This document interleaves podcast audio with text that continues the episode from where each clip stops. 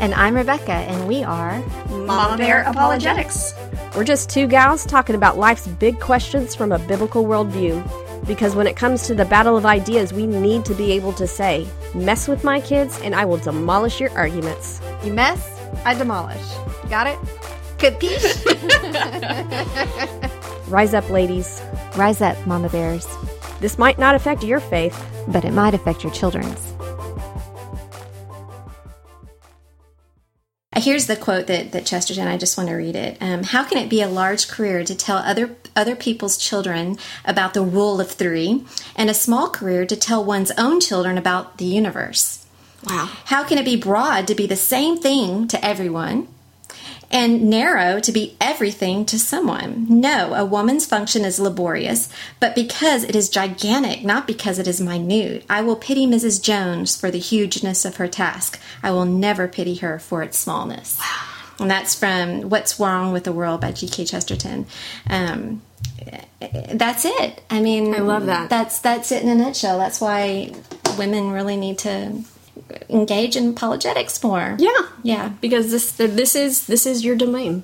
I think women have been traditionally we we view apologetics as the is like the Christian fight ring, right? you know, you go in and club. you beat it uh, Christ, Christopher Hitchens and Sam Harris. No, you know, but you go and you debate, and it's a fight, and and there is a certain aspect of it that it is a fight.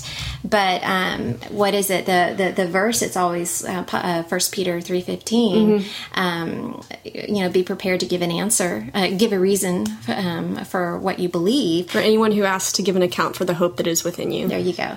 But with the the second part yes. of that, with gentleness and reverence, and I think that that gentleness aspect is something that women uniquely have. Like I, you said something about women civilized man, men. Yes, there is a civilizing influence that women bring. Because if you think about it, I, I was actually thinking about this the other day that apologetics has become so much of a boys' club. But what do you get when you have a bunch of guys together?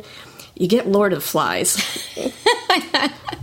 and not that a bunch of women together don't have their own oh, problems. Yeah, but, but, yeah, I don't. I don't want to be like you know yeah, totally feminist here. Don't want to be dissing on men because no. they're awesome. But there is a kind of. I mean, it, it's almost a joke of the kind of civilizing influence that yeah. happens when a bachelor becomes a married man. Yeah, I love that fighting aspect of men. Um, but they there's a gentleness, there's a nurturing and a gentleness that women can bring to kind of tame things down a little bit too, because really we're not. It's not about the argument. It's about winning people. Yeah. And uh, time and time again, and I've engaged a lot on on Facebook with um, some atheists, and I've become friends with them. You know, some of them are precious, and I, I love them dearly. But um, I've learned in the process that you know you have to be, you have to remember that the, the person that you're arguing with is a human being. Yeah. And there's another quote that I love by G.K. Chesterton that, you know, we're. so quotable. yeah, he, well, he is. um, but that we're all in the same boat together in this stormy sea. And so we all owe each other this tragic um, and fierce loyalty. That's right. You have that up on your Facebook as your banner right yeah, now. Yeah, I do because it's that idea that the the person on the other side of that debate is a human being that probably comes with a whole host of pain and hurt, sometimes at the hands of Christians. Often at the times, and I actually, more, it's sad to say, but many many times I'm seeing that. very common story. Yeah, and I, I have it in my own my own um, background. None of us are immune to. We all lack tact and love at some points. Yeah, so, but um, sometimes we have to step back from the fighter and, and, and love mm-hmm. and be mm-hmm. gentle. And, and I think that's something that women can bring to apologetics that hasn't been there in the past. Yeah. Yeah, my husband likes to refer to it as um, kind of like a surgeon's scalpel, and I want to go. Th- I want to unpack this at some point in one of them. That the there's a difference between a surgeon's scalpel and a mugger with a knife, but sometimes they can look very similar. Hmm. It depends on how if that surgeon comes and he's just waving the knife around. Yeah, yeah. It, there's nothing to tell the difference between him and a mugger. Yeah. Um, that the more the sharper something is, you know, it says that the word is sharp as a double edged sword, dividing soul and spirit. Is that what it is? Yeah, yeah. Okay. Mm-hmm. Um, bones and marrow. Bones and marrow, yeah. yeah. So it's a painful process. Right? It is a painful yeah. process. And yeah. so we need to be very careful with that because if we are trying to help hurt somebody, you know, a surgeon with a scalpel, they are trying to heal. Yeah. Um, and not trying to hurt. So if you don't do that right, if you have an unskilled surgeon or someone who's just off the street being like, "Hey, I'll cut you open," probably not good, and that might make someone scared of doctors in the in the future. Yeah. uh, and turn away from the great physician, shall we say? No, absolutely. I love that analogy. That's really good. So, another facet of apologetics that I want to address is a lot of times people think it's just this intellectual debate, but one of the things that John and I get a lot when we tell people what we do is, well, if you knew everything, you wouldn't need faith. And that is just, that drives me nuts. First of Um, all, no one's ever going to know everything. I know We're exactly. and so I I don't know if that's what they think the goal of apologetics is to know everything. I can understand how that would be a turnoff. Yeah. Um, but one of the verses that I always like to point out is from Hebrews 11:1. I think it's I think it's Hebrews 11:1 um, that says that faith is being sure of what we hope for and certain of what we do not see. yeah, it says, Now faith is confidence in what we hope for and assurance about what we do not see. E- Exactly. So my my response to them a lot of times is shouldn't something that makes me more sure, more confident, um, more certain, wouldn't that increase my faith? That's not taking away from my faith. It's as if the more you know, the less faith you have to have, and that's just ridiculous. That's that's a that's a faulty view of what faith is, and I think it's a dangerous view Yeah. of faith. Yeah, I think isn't it the at the end of the Gospel of John? John says he doesn't say, "Okay, now everything I just wrote in the beginning of my gospel here, just forget about it. I just want you to take a blind leap of faith and believe in Jesus." No, he wrote, "I wrote these things down so that in reading them and understanding them and believing them, you may come to know Christ." So it, mm-hmm. it's it's an, it's an intellectual assent. It's not something that you just do um, blindly at all. Yeah, and we, we look at uh, one of the major tactics that in the New Testament, in Acts, is when Paul was going around and he was reasoning in the synagogues. They were they were going through, and that at this point is with the Jews saying, "Let's look at your scripture and go through all this to show how this points to Jesus." Or when he was going around with the Greeks, he was looking around to see, okay, where can I start? And he had, he went upon the the city that had the temple. Was it the idol or the temple to the unknown unknown God? I think it was um, it was a tomb to the unknown. Was God. it okay? Yeah. But Was he- it a tomb? I'll have to look it up. We'll have to look it up. um, but he starts with that and says, uh, you know, he, he starts applauding them. I see that you're very religious people. I see that you have all these things, and I see that you have this idol to an unknown God. But what is unknown to you? Let me be, make known to you. And then he reasoned with them in, into the belief oh, it's altars. To altars. Yeah. Okay, it's an altar. And I think we kind of have that same thing now that people want to rely just on experience. I had this experience. But th- this goes back to what do you do when your child says if you've if you've taught your children that you know Christ. I mean, yes, there is an experiential component to it, but if that's all you have, what do they do to distinguish between uh, a Mormon who says, you know, I've I felt the burning in my bosom, or uh, someone who's had an experience with uh, with Buddhism or with Hinduism? There's a lot of religions that do have experience at the core.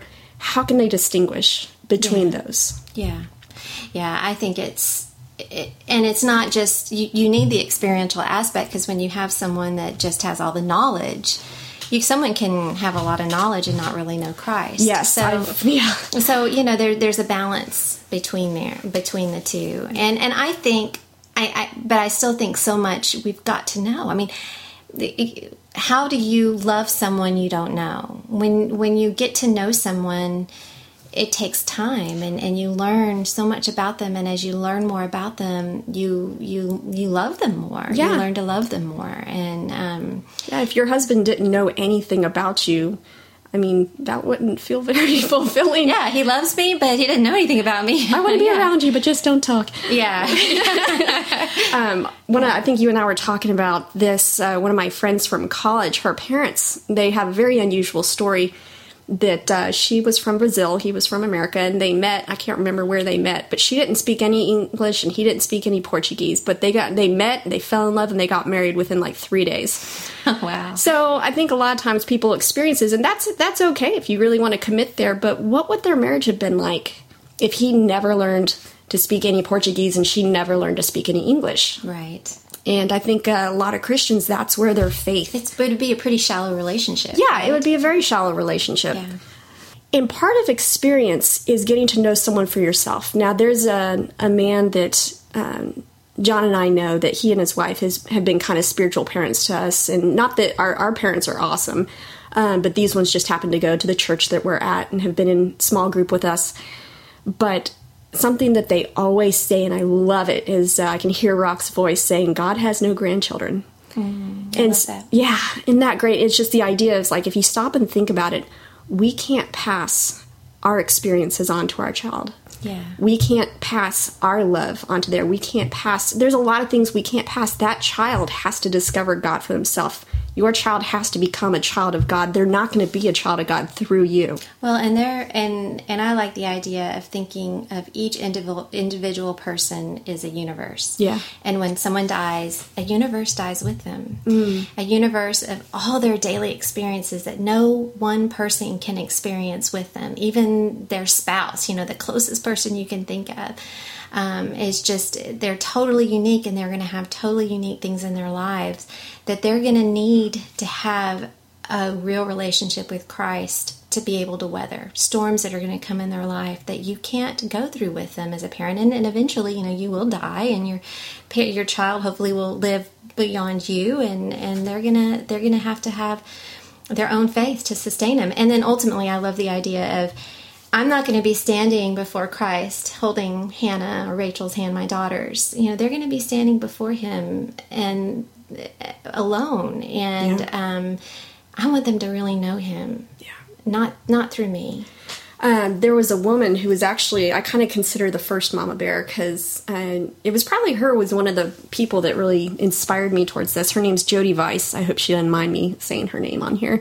Um, I'm hoping to for us to interview her at one point, but she was in an apologetics class at my parents' church that had asked John and I to come in just to kind of lend some support. And at one point, she got up and she's kind of started sharing her story, yeah. which was uh, she had raised her children in a Christian home, and her son went off to college. And I can't remember if it was when he was in college or when he was in the workforce, one of the two. I think he's an engineer. That he came home and finally said, "I, I don't believe in God anymore." And wow. at that point, she was the one, like I like I told you that you just where did this come from? No, mm-hmm. it was a mm-hmm. process. Um, and she said, "Well, okay, let's talk about this." She didn't freak out. I mean, she did freak out, but um, she addressed the problems with him, and she said, "Okay, what are your questions?" And so mm-hmm. he would tell her some of the questions, and she would say, "I don't know the answers to that right now, but next time you come home, I will." Mm-hmm. And so he would go back, and then the next time he came home, she would have a list wow. of th- stuff that she had researched. I love that. I know she was so inspiring. And so then he'd have a few more. And so go off, she'd find those. And this woman has taught herself apologetics to the point of uh, she did a teaching series. Um, I called her actually when I s- decided that we were going to do Mama Bear, and I called her. I, I found got her number from my uh, from the church, and I called her. And her her son still hasn't come back, but she taught a series called uh, prodigal it was called the prodigal series oh, and it was for parents whose children had walked away mm-hmm. um, and she was just kind of telling me some stories of what she's done with even some of the sunday schools that mm-hmm. which we'll talk about yeah we need to definitely we need to discuss her. sunday yeah, yeah. Um, but she was saying how she went into a fifth grade sunday school room and so she asked the kids many of who had grown up in the church and said are these just stories or are they real wow and a majority of the kids said these are just stories. I was taught that way. Yeah. yeah. In, in, fact, uh, we'll also devote another podcast to this. Uh, I think it's Answers in Genesis in their book Almost Gone. They've actually found a correlation with Sunday school attendance and lack of a biblical worldview.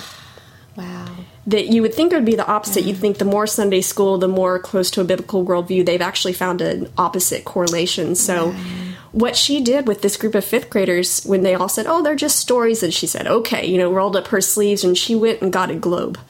And then she sat down. She said, Okay, open your Bibles to X passage. And they opened them up. And she turned that globe and she said, See that? That city? That's right here. Wow. And then they went to another one and she said, See that one right there? That happened right here. Yeah. And part of apologetics is what is going to make this real to someone? Yeah. And that's going to be different things for different people. There's some people like me that I needed the intellectual stuff to mm-hmm. be able to say, wow, this is real. but we can't say everybody's like that, but we also can't say nobody's like that. I think the church right now is kind of acts like nobody's like that. That if if you have intellectual questions, it's just because you don't want to believe in you know you have problems with your faith, and we won't throw our pearls before swine. And you should hear some of the stuff; it's really bad. that makes me actually that makes me really mad. Yeah. and angry. Yeah, um, but what makes it real to them? And so that's i think another way that women are really good is we kind of have a little bit of that eq that emotional intuition into people to see what is the problem that's going on here. I remember being with john a friend of ours out in south carolina said i have a friend that really wants to talk to you. She had a whole bunch of questions that you know had gotten past where our friends liz and donovan could answer. And so we came in and so the girl sat down in front of john and she just started firing questions and before john could finish the answer she'd have another one and another one and finally um, he said is that all and she stopped and she said well i don't know no one's ever gotten this far with me before Oh wow. and Oh wow. yeah. And as we were on the way home, John and I started talking about the difference between intellectual doubt and emotional doubt. Yeah. And the, even though there there is an intellectual doubt out there, sometimes, actually a lot of times, the intellectual doubt is a smokescreen Yeah. for an emotional doubt. Somebody who was really trying to look for the answers and that was their problem would stop and listen to the answers. Like uh, the same conference you were at, um, I had a great conversation with uh, that that one guy, and he found me on Facebook and asked me a couple questions uh, regarding uh, macroevolution. And so I went through just uh, it wasn't a lot of information, but I went through some of the evidences that I believe that said, well, genetics doesn't really point towards that, or it does up into a certain point, and then beyond that, Here are the weaknesses and yeah. yeah. and he was just it, it was it was basically like an evangelist having someone coming up and begging them to tell them about Jesus and then accepting Christ on the spot.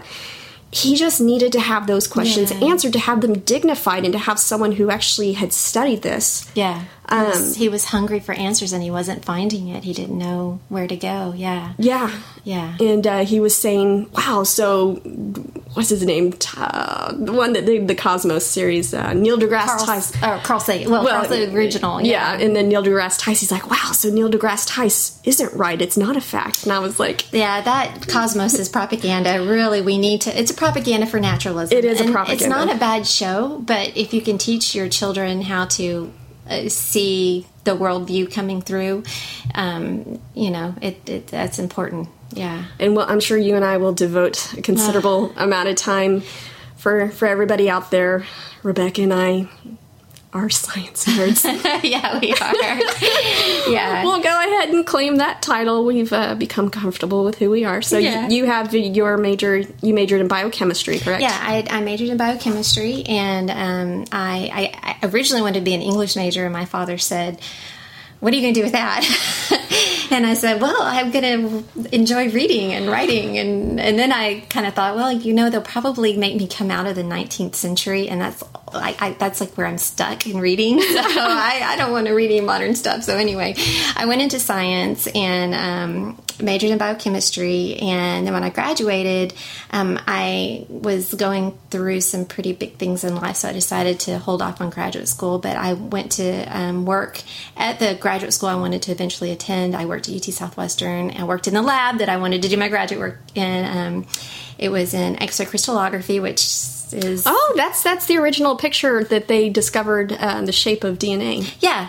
I wasn't looking at DNA. I was studying proteins, and yeah, Favorite. I know that's how you and I bonded as map kinases. So, so anyway, I don't know. This is foreign. It sounds crazy to people, but yeah, I, I and I loved it. I did it for four years, and um, uh, I mean, I, I mean, I, I, I take that back. I did not love a lot of the lab work. I did not lo- love working with bacteria, but I love all the theoretical aspects. And actually, I felt closest to the Lord when I was studying, when I was contending with these very unstable little proteins that I was trying to crystallize. And um, I just was, you know, people quote, you know, Psalm 19, the heavens declare the glory of God. And I and I would think to myself, and so do protein molecules. They do. They do. they are beautiful. And especially when you get them to crystallize and the kind we represent them in these neat, maybe we'll put it up on the, the web sometime, you know, ribbon diagrams that are very artistic. They are very pretty. artistic. So, um, but I, I, didn't end up pursuing my graduate degrees. I ended up getting married and um, then pretty quickly having children. And um, both my husband and I felt pretty strongly about me staying home. Mm-hmm. One of us staying home, definitely, yeah. you know, me, uh, really, because he was earning money and. Um, um, so, but yeah, so that's that's my background. Very cool. And I'm hoping to go back to school in the fall um, and earn a master's in apologetics at, from HBU. Very good. So. And I know that I've done a lot of study in intelligent design, and so one of my goals was okay, I've learned all this stuff from the intelligent design, and we'll we'll have a podcast discussing that. But I wanted to see what a secular college would have to say. So I'm currently getting my master's in biology right now. Mm-hmm and it was awesome because I got to see, I got to have this conversation with this kid and have him say, I mean, basically that I had refuted Neil deGrasse Tyson, saved his faith, like all in, you know, two paragraphs of answers. But I wouldn't have been able to do that had I not been studying. So I've actually printed out that conversation and I have it next to my desk with awesome. the title "Keep Studying, It Matters." Um, it's making a difference. So that was, I don't know, that was like the best day ever. Yeah, the other day. awesome. That'll keep me studying for a year when when times like, get rough. When times get rough and it feels like there's no fruit, and you're like, oh, why am I studying this? That's why I'm studying it. So I think we should probably end there. Oh, there's so much. Okay, let's talk just real quickly about some of the things that we want to address in future podcasts just to get people excited.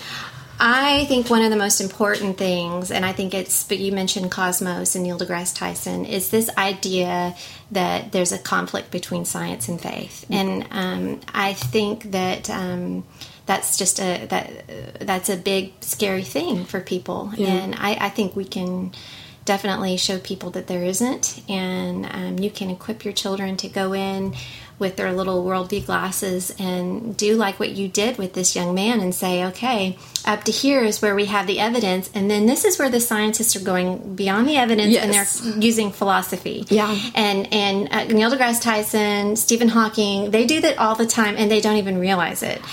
Um, I, I can't imagine how they couldn't realize it, and I know that it's like they act like they don't, but man, it just seems so obvious to me of like this is where the evidence stops and beyond this is speculation. Anyway, so we'll go into a whole thing about naturalism and just the idea that the world is all there is, the natural is all there is. There is no supernatural, and if there is, there's no way to study it. There's no way to know truth from there. And the basic thing is science is not antagonistic to, Mm-mm. to Christian belief naturalism is yes. materialism is those those um, those philosophies that undergird a lot of scientists approaches yeah. that is what is antagonistic. And so being able to um, divide that out of the equation it, it's it's very helpful. Yeah if you can teach them how to separate that. So another one that i know for a fact i want to do well, and it's probably going to be something that comes up every year for as long as you and I can be together.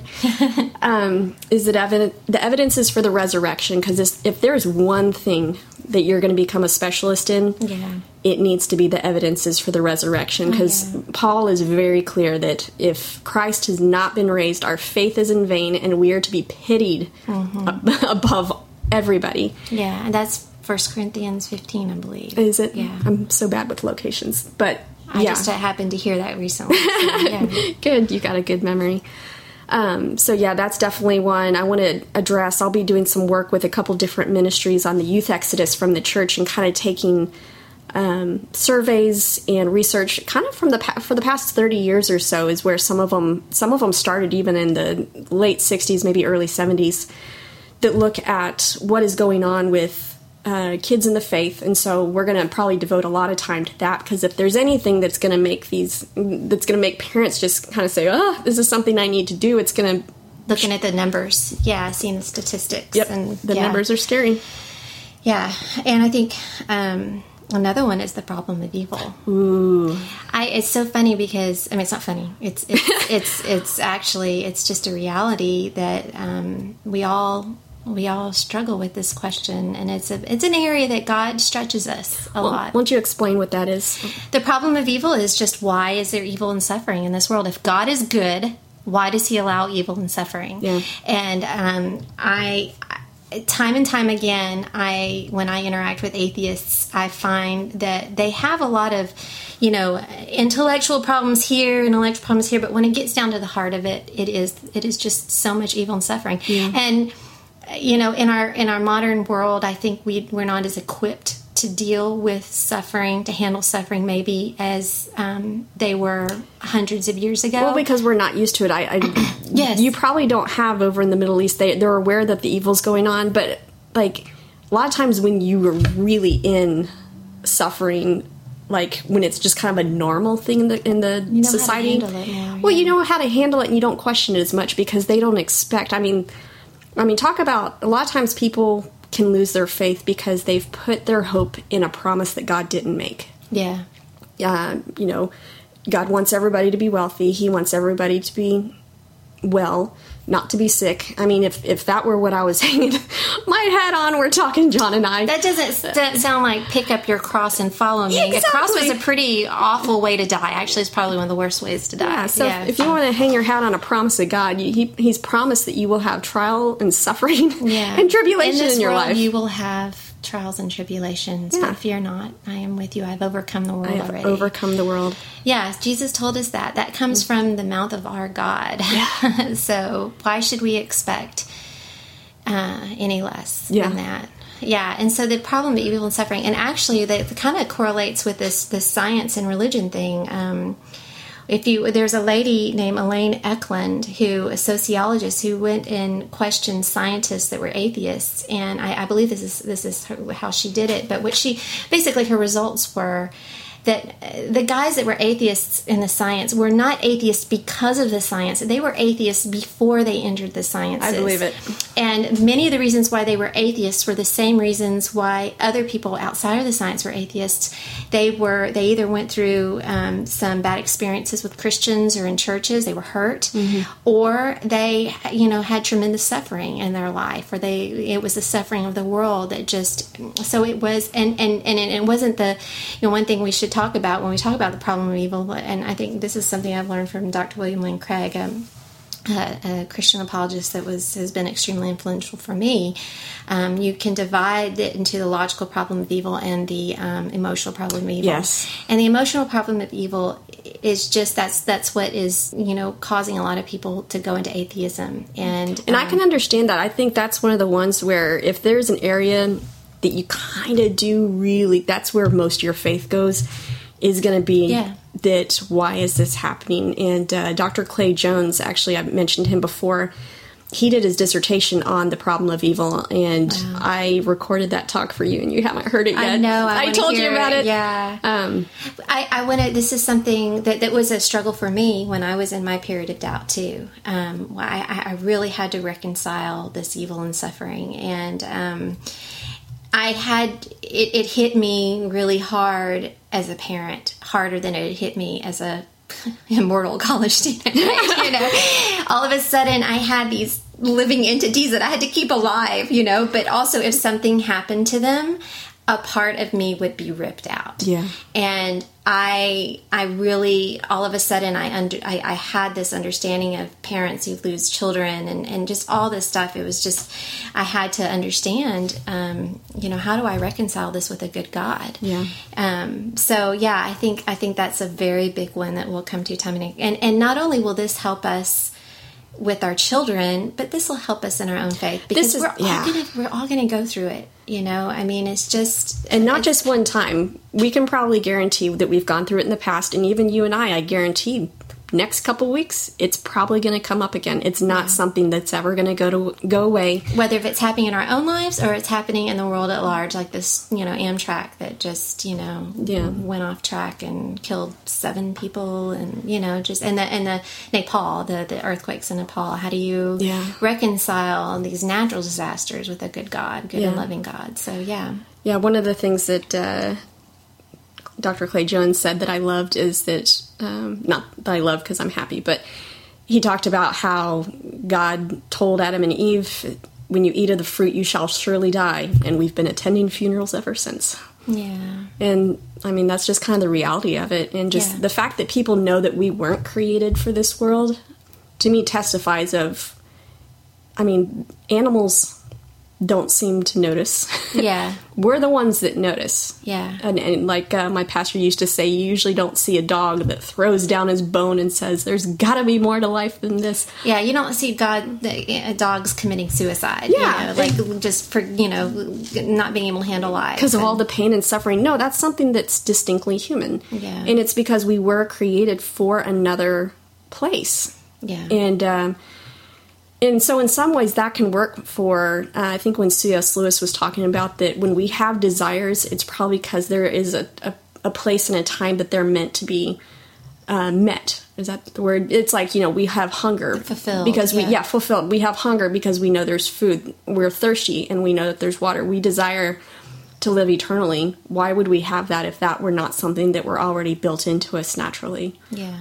yeah.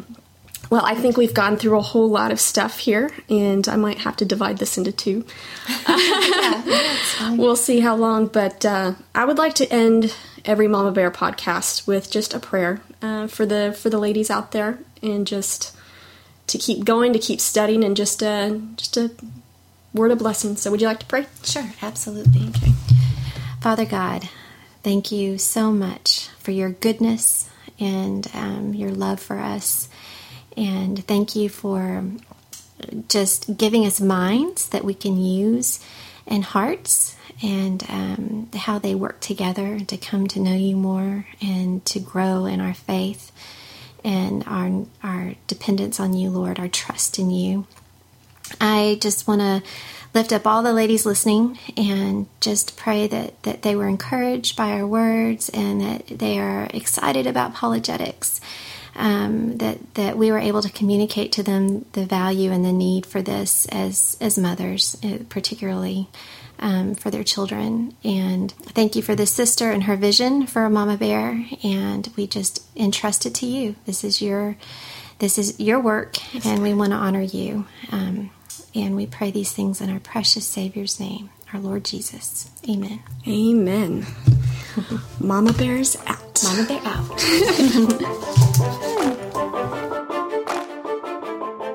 This has been a Mama Bear Apologetics recording. To learn more about Mama Bear Apologetics, please visit us on the web at www.mamabearapologetics.com. Have you been stumped by your kids already? Or maybe you have a nagging question of your own that you think would make a good podcast. Send us an email to askthemamabears at gmail.com and we will do our best. Rise up, ladies. Rise up, Mama Bears. We are all in this together.